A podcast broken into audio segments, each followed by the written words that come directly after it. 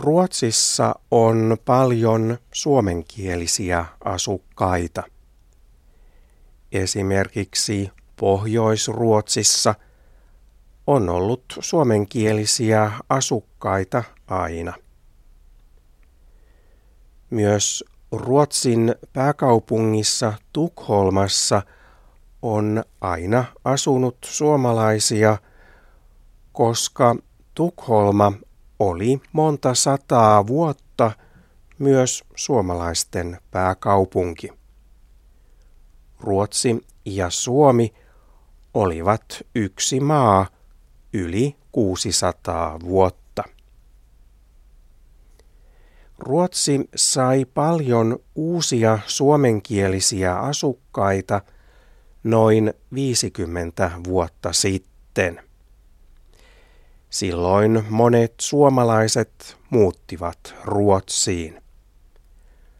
Ruotsissa oli enemmän työpaikkoja kuin Suomessa.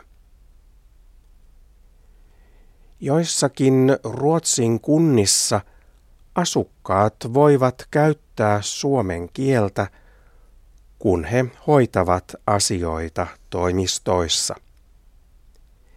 Se on mahdollista – koska suomen kielestä tuli virallinen vähemmistökieli Ruotsissa vuonna 1999.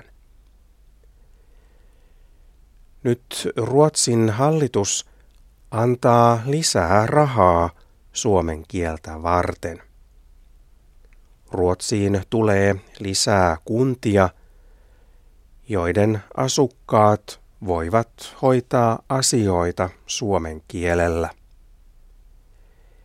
Esimerkiksi suuri Malmöön kaupunki haluaa palvella asukkaita myös suomeksi.